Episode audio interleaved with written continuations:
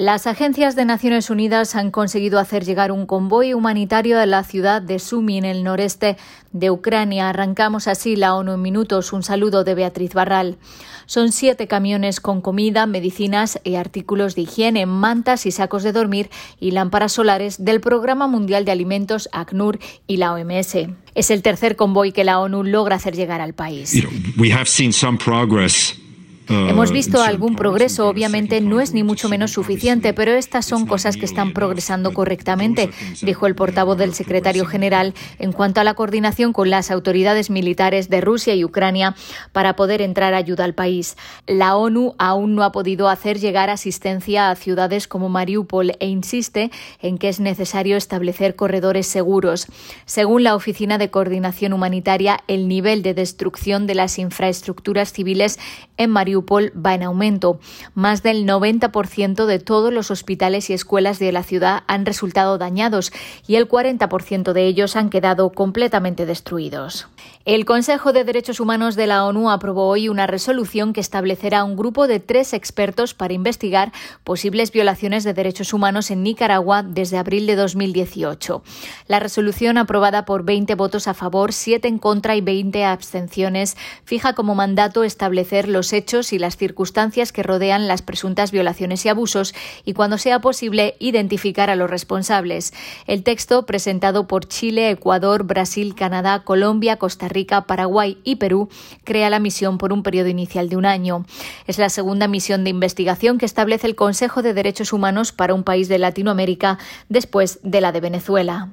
La ONU ha pedido a los donantes 4.400 millones de dólares para poder llevar ayuda humanitaria a Afganistán, donde la situación se ha deteriorado alarmantemente en los últimos meses. Es el mayor llamamiento para un solo país y supone el triple del monto solicitado en 2021. Hasta el momento solo se ha obtenido un 13% de los fondos requeridos. Afganistán está al borde de un colapso económico con más de 24 millones de personas necesitadas de asistencia humanitaria y un 95% de la población sin suficiente comida.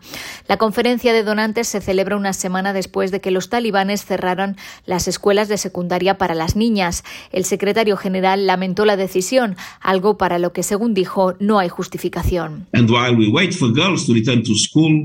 Mientras esperamos que las niñas regresen a la escuela, no podemos usar su educación como moneda de cambio. No hay ninguna razón para retener la ayuda humanitaria basándose en esta decisión de las autoridades de facto. Los afganos no pueden ser castigados dos veces. ¿Y ha oído usted hablar de los arbovirus? Bueno, son virus que provocan alguna de las enfermedades más peligrosas del mundo, transmitidas por mosquitos como el dengue, la fiebre amarilla, el chikungunya y el zika. Todas ellas representan una enorme amenaza para la salud en las zonas tropicales y subtropicales del planeta, donde vive más de la mitad de la población mundial. Ante el creciente número de brotes arbovirales en todo el mundo, la OMS lanzó el jueves una iniciativa global para prevenir una nueva pandemia. Mike Ryan es el responsable de los programas de emergencias de la organización. Hay una necesidad urgente de reevaluar las herramientas de las que disponemos y cómo pueden utilizarse en todas las enfermedades para garantizar una respuesta eficaz, una práctica basada en pruebas, un personal equipado y formado y la participación de las comunidades. Hasta aquí las noticias más destacadas de las Naciones Unidas.